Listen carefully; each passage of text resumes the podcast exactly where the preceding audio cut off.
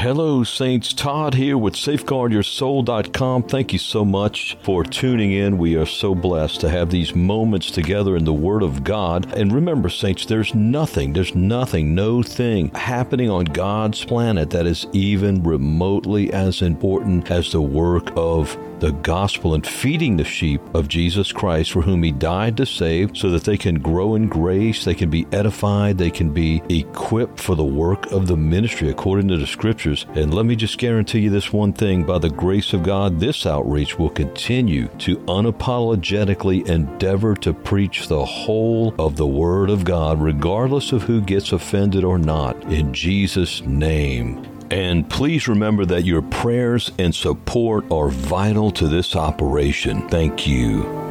Saints, 20 instances where we should keep our mouths shut. I don't know about you, but I have to pray every day. Psalm 141 3 Set a watch, O Lord, before my mouth, keep the door of my lips. The psalmist also sought the Lord in saying and praying in Psalm 19, verse 14, Let the words of my mouth and the meditation of my heart be acceptable in thy sight, O God, my strength and my redeemer. You know, he's actually talking in context there about secret faults. There are things in the iniquitous nature that this time possesses us all and must be crucified on a daily basis, or words will fly out of our mouths that are not edifying and not coming from the Lord. Notice Psalm 19, verse 12 through 14, the last three verses of that beautiful psalm. Who can understand his errors? Cleanse thou me from secret faults. Notice we see here a reflection of how Jeremiah 17 9 says, The heart is deceitful above all things and desperately wicked. Who can know it? The psalmist also, by the Holy Spirit, says, Who can understand his errors? Cleanse thou me from secret faults. Perhaps we should all be able to conclude from this text that we all have secret faults. Perhaps we have faults we know about and others that lurk in darkness darkness, just waiting to be unleashed. And that's why, again, the crucified life is the power generator of the Christian life, the walk we have with Christ, where you and I resign ourselves to death and burial, and Christ raises us up in His grace and in His power and glory. And that's how we are, He is enabling us to bringing forth His victory in and through our lives. Amen. We are crucified with Christ. Nevertheless, we live, yet not not us, but Christ that liveth in us. And the life which we now live in the flesh, we live by the faith of the Son of God who gave himself for us. He loved us and gave himself for us. Galatians 2.20, the psalmist continues, Keep back thy servant also from presumptuous sins. Let them not have dominion over me. Then shall I be upright, and I shall be innocent from the great transgression. Let the words of my mouth and the meditation of my heart be acceptable acceptable in thy sight, O Lord, my strength and my redeemer. And that's why I like to pray scriptures like that. And as I mentioned earlier, Psalm 141 3 set a watch, O Lord, before my mouth. Keep the door of my lips. And perhaps once we get fed up with things that come out of our mouths that aren't said, the content is not pure truth and or the way they are delivered could have been better. We will begin in the mornings as I have learned a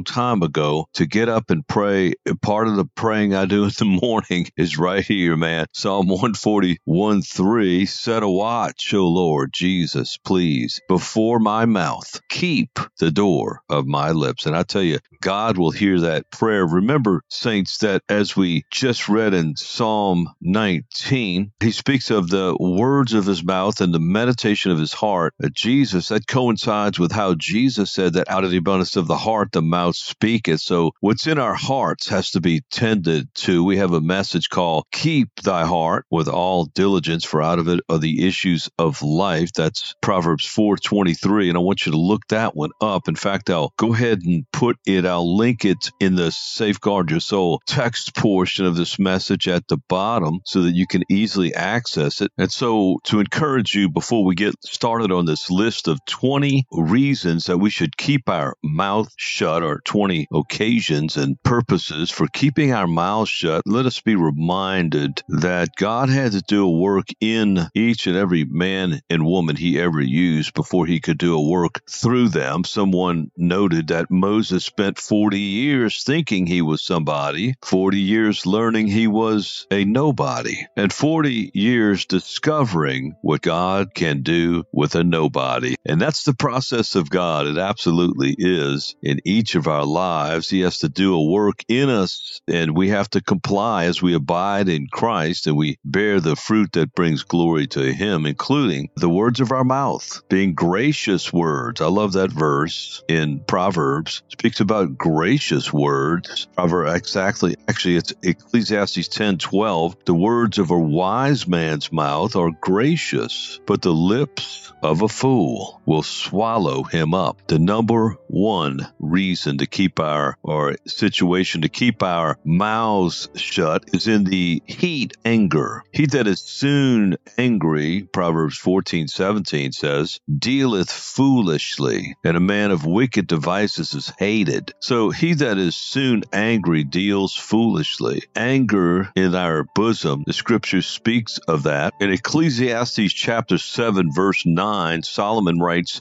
Be not hasty in thy spirit to be angry, for anger resteth in the bosom of fools. So anyone who allows anger to steep like tea, to steep in you and to find a nest in your heart and doesn't seek God and be washed by his word and conformed to the image of Christ through the cross is going to have this anger, this sinful wrath in his bosom. And that's where it's going to be coming from as a reservoir, if you will, and released out of our lips, not only in what we say, but possibly in the way we deliver that message and share those words. And remember, the words of a wise man's mouth are gracious, right? Ecclesiastes 10 12, and also Colossians 4 6. He speaks of letting our words be gracious when they come out and minister edification. Notice this let your speech be always with grace, seasoned with salt, that you may know how ye ought to answer every man. Interesting. Seasoned with salt. I know I am speaking to a lot of people that like to bless others with good food, and that means you got to cook it to do that, right? You know, when you're cooking, you want to season that food. You want it to be delivered with light, right? That's how we can view, and that's what he's saying here. He's given an illustration. The Holy Spirit is through Paul. Let your speech be always with grace, not wrath or anger, but with grace. Always, by the way, seasoned with salt. Put some seasoning on your words, that ye may know how ye ought to answer every man. That's Colossians 4 6. You know, I love the way I can speak a little bit of Spanish, but I love being around the Spanish and other languages because I may be missing something. I don't think so, but they have such a sweet delivery. The way they communicate, it's with great respect, you know, with the golden rule, if you will, undergirding it. The golden rule is something every believer must be living, should be living, and is given the grace and the power of God to live. And Jesus said, Whatsoever you would that men should do unto you, do ye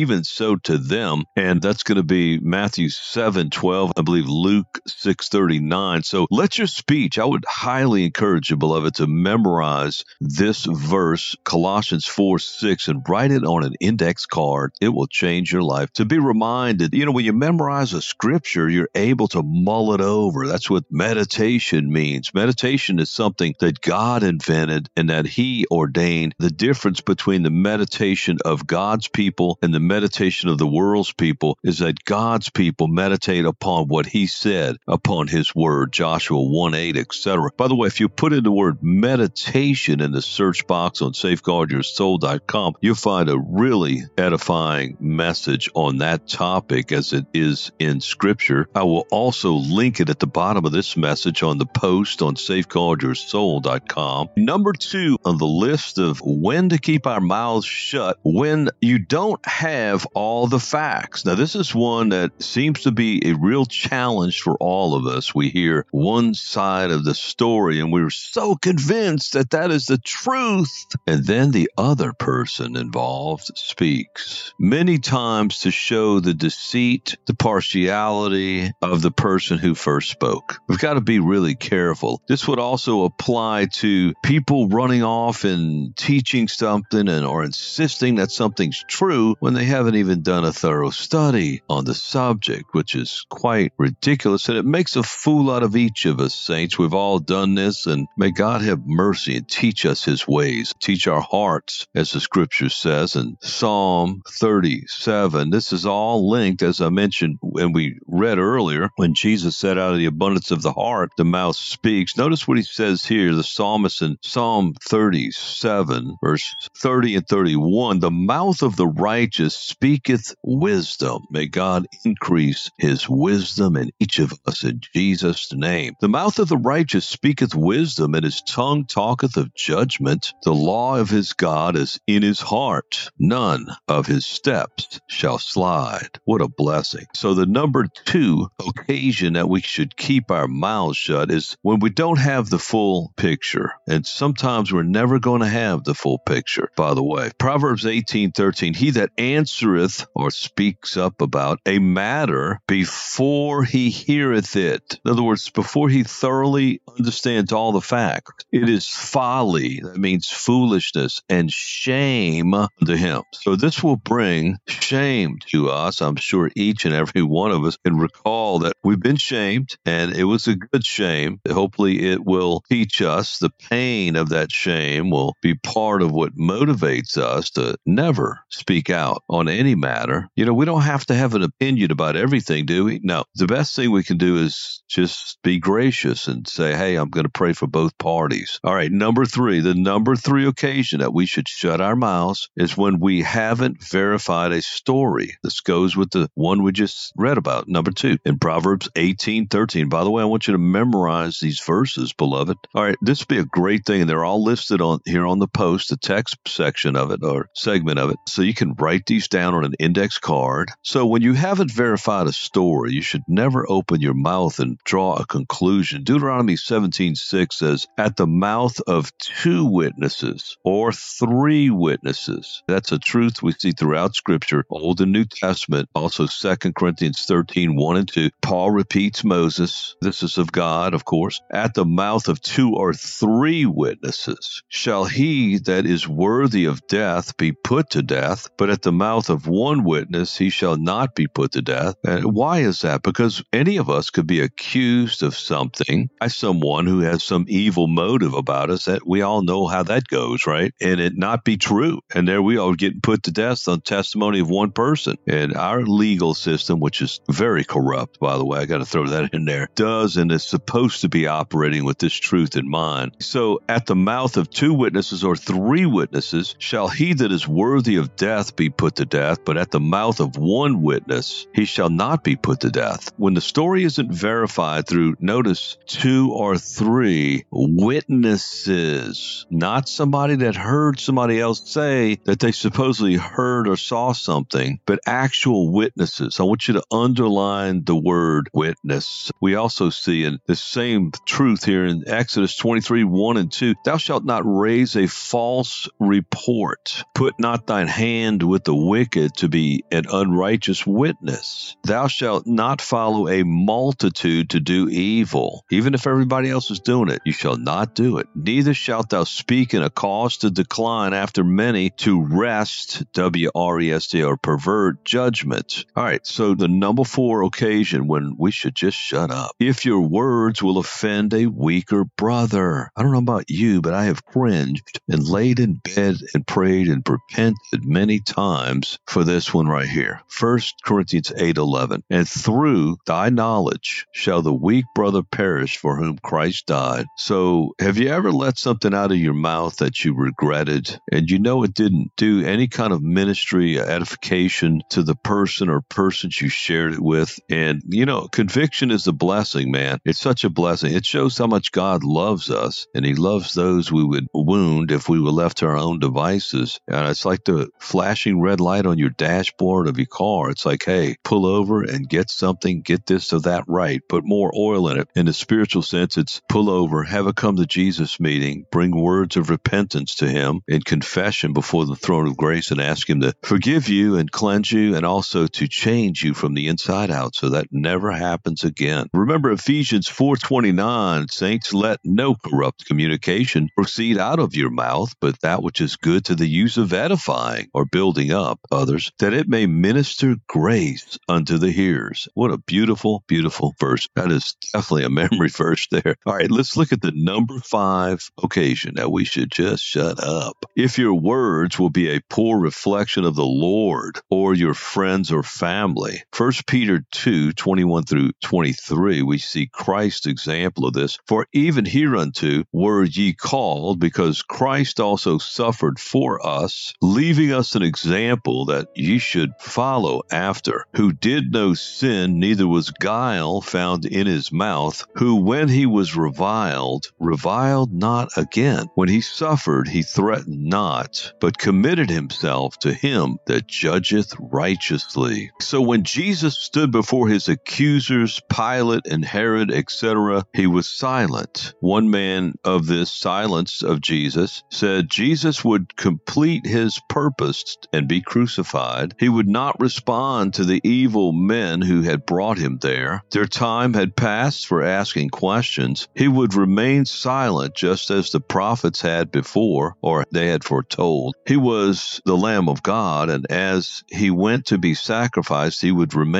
silent. He would not cry or beg for mercy. He would not seek change or to change Pilate's mind by arguing with his accusers. The plan of God was in place. As evil as the plans of wicked men were, God would use it for his glorious and perfect purposes to redeem a people for himself. And that brought Christ joy to see the will of the Father fulfilled. Christ did this for you and me. How will you respond? Will it be with joy because you have been set free? Will it be in living for his glory? Will it be by placing your trust in Christ alone for salvation? Unquote. Amen. So he points out that there were three reasons why Jesus remained silent before his accusers. The first is his silence reflected their hardened hearts. The second, his silence was prophesied. And third, his silence pointed to his commitment to his mission. So notice Jesus, when he suffered, he threatened not. When he was reviled, he reviled not again. When he suffered, he threatened not, but committed himself to him that judgeth righteously. That's a powerful truth. I want to encourage you to get to know. It's First Peter chapter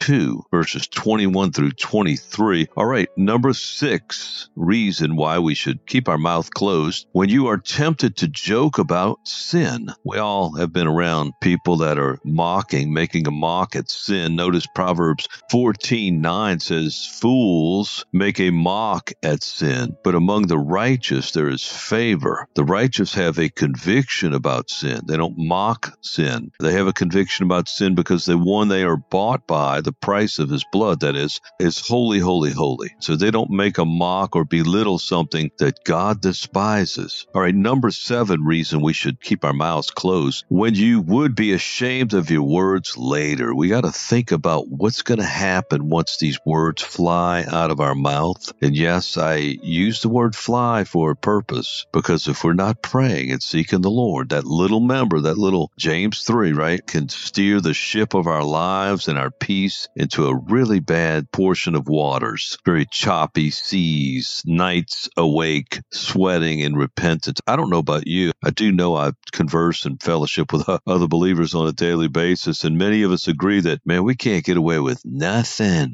I don't know if that's correct English, but I do think that you get the point. God is so good. He convicts us of any sin, and especially when we're crying out, Lord, make my spirit, my conscience, which is a gift from Him, to be extremely sensitive, Lord, so that I don't walk toward, even toward sin and evil, looking not to the left hand to, or to the right, but removing my foot from evil in Jesus' name. Proverbs 427, also in the book of Psalms 119, the psalmist prayed to the Lord to order my steps in thy word, and let not any iniquity have dominion over me. And aren't we so blessed to know in Romans 6:14, sin shall not have dominion over you, for you are not under the law, but under grace. And God's grace is not only his unmerited favor, but it's his divine influence on our hearts and his divine ability in us to please him in all our ways. All right, number eight, when you're tempted to make light of things that are holy, that's when you should just keep those lips shut. Ecclesiastes 5 2, be not rash with thy mouth, and let not thine heart be hasty to utter anything before God, for God is in heaven and thou upon earth. Amen. So when we're tempted, we should keep our mouths when we're tempted to make light of things that are holy. And I'm sure we will recall together the words of Jesus in Matthew 12, just after he said that out of the abundance of the heart, out of what's in the heart, the mouth will speak. Then he said in verse 36 and 37, Matthew 12, But I say unto you that every idle word that men shall speak, they shall give account thereof in the day of judgment. For by thy words thou shalt be justified, and by thy words, by what? By thy words thou shalt be condemned. Matthew 12, 36 and 37. number nine, the occasion, the number nine occasion when our words would convey a wrong message. We should keep our mouths closed when our words, if we're getting ready to lunge out and say something, we should hold those back because they could convey wrong message. Remember Proverbs 17 27, he that hath knowledge spareth his words, and a man of understanding is of an excellent spirit. I like that. Father, make us of an excellent spirit, as was Daniel and the three Hebrew children in Jesus' name. And, you know, reminds us of James 3, where James had wrote under the inspiration of the Holy Spirit that a man that can tame his tongue is a mature, godly man. Hallelujah. Number 10 occasion to keep our mouths shut would be if the issue is none of our business. Proverbs 14:10 says, "The heart knoweth his own bitterness, and a stranger doth not intermeddle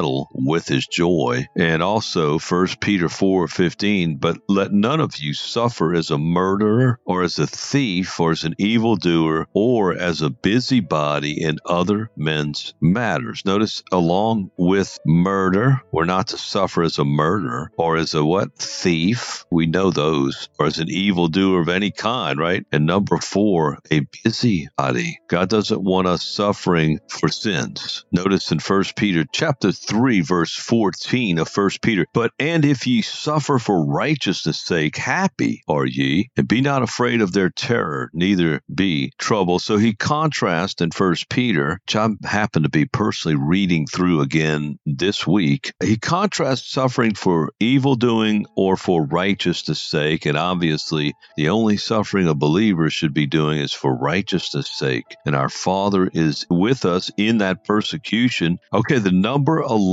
time or occasion we should keep our mouths closed is when you are tempted to tell an outright lie. Remember, temptation is not sin, but entering into that temptation is when we sin. James 1 13 through 15. So here the scripture is Proverbs 4 24. Put away from thee a froward mouth and perverse lips put far from thee. The number 12 occasion that we should keep our mouths closed is if your words will damage someone's reputation. This is a big one right here. Proverbs 16 27. An ungodly man diggeth up evil. Wow. He goes and gets a sin that some woman or man committed in the past. That would include all of us. And digs it up. And especially if you're trying to dig it up from under the blood, then you're definitely going to bring judgment on yourself because Romans chapter 8, verse 33 and 34 says, Who shall lay anything to the charge of God's elect? It is God that justifieth. Who is he that condemneth? It is Christ that died, yea, rather it is risen again, who is even at the right hand of God, who also maketh intercession for us.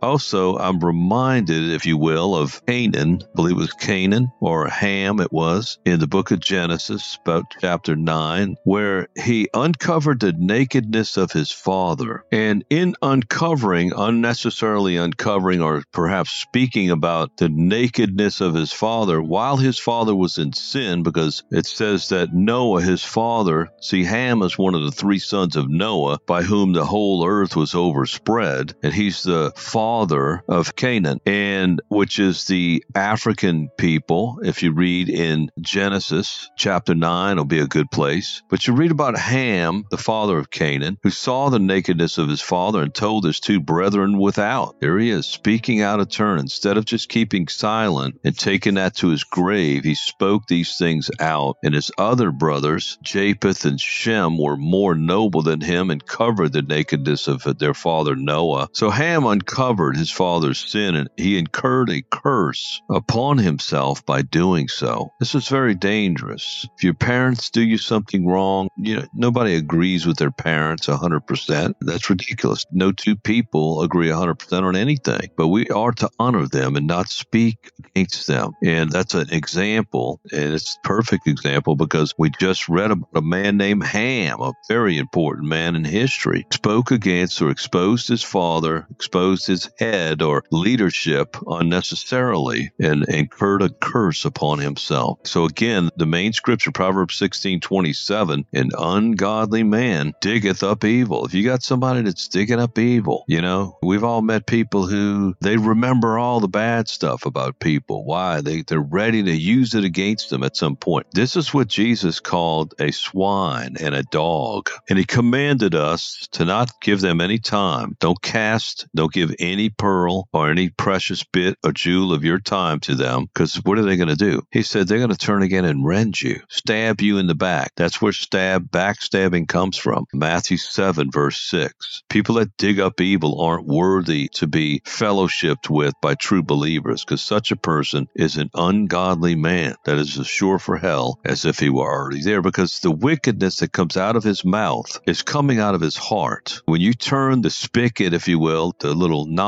in your kitchen, however your setup is, and the water starts coming out, the water is coming from a reservoir down below, and that's representative of your heart. When your mouth opens, what's in your heart is going to flow forth. And that's why we have to take heed to these scriptures that we are reviewing today. Here's another one Proverbs 16, 23 and 24. The heart of the wise teacheth his mouth. We're talking about teaching our mouth today. And many times, specifically, we are teaching ourselves, our hearts are, if we're walking with the Lord, His grace working in us and established, being established in our heart, is teaching us when to keep our mouths shut. In fact, Jesus, it said, had the tongue of the learned, and he knew when to keep silent, as we reviewed earlier, that he stayed silent before his accusers. That's, by the way, in Isaiah chapter 50. Speaking of the tongue of the learned, you can look that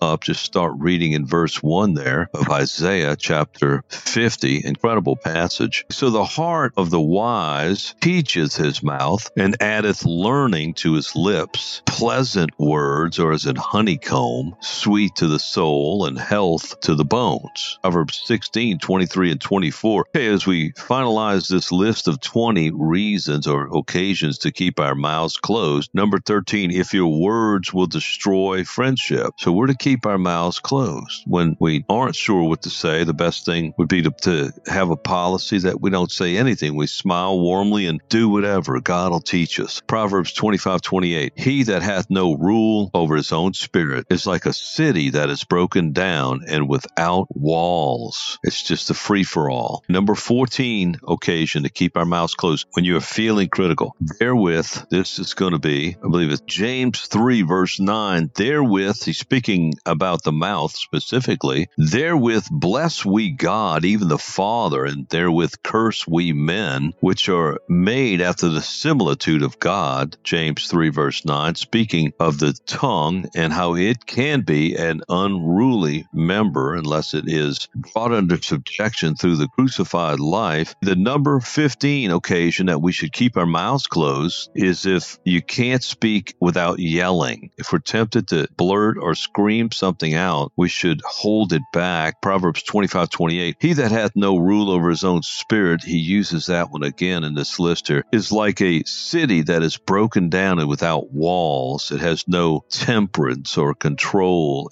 in governing over it. All right, the number 16 time to keep our mouths closed is when it is time to listen. Proverbs 13, 1. A wise son heareth his father's instruction, but a scorner heareth not rebuke. Proverbs 9, verse 9 says, Give instruction to a wise man, and he will be yet wiser. Teach a just man, and he will increase in learning. Okay, so sometimes, and this is kind of laughingly said, but it's absolutely true, that we've been given two ears and one mouth, and that's a lesson all by itself in the creation of God, isn't it? So we should be listening twice as much as we are speaking, and that listening comes from reading, the most important of that listening comes from reading the words of God, listening to God. That's how we hear from God every day. We get up and pray, we talk to the Lord, and we read His Word, and He speaks to us through His Word every day. If we're not hearing from God, it's because we're not reading His Word. Every time you open the Bible, He's speaking to you as you read it. James 1 19 and 20 says, Wherefore, my beloved brethren, let every man be swift to hear, slow to speak, and slow to wrath. For the wrath of man worketh not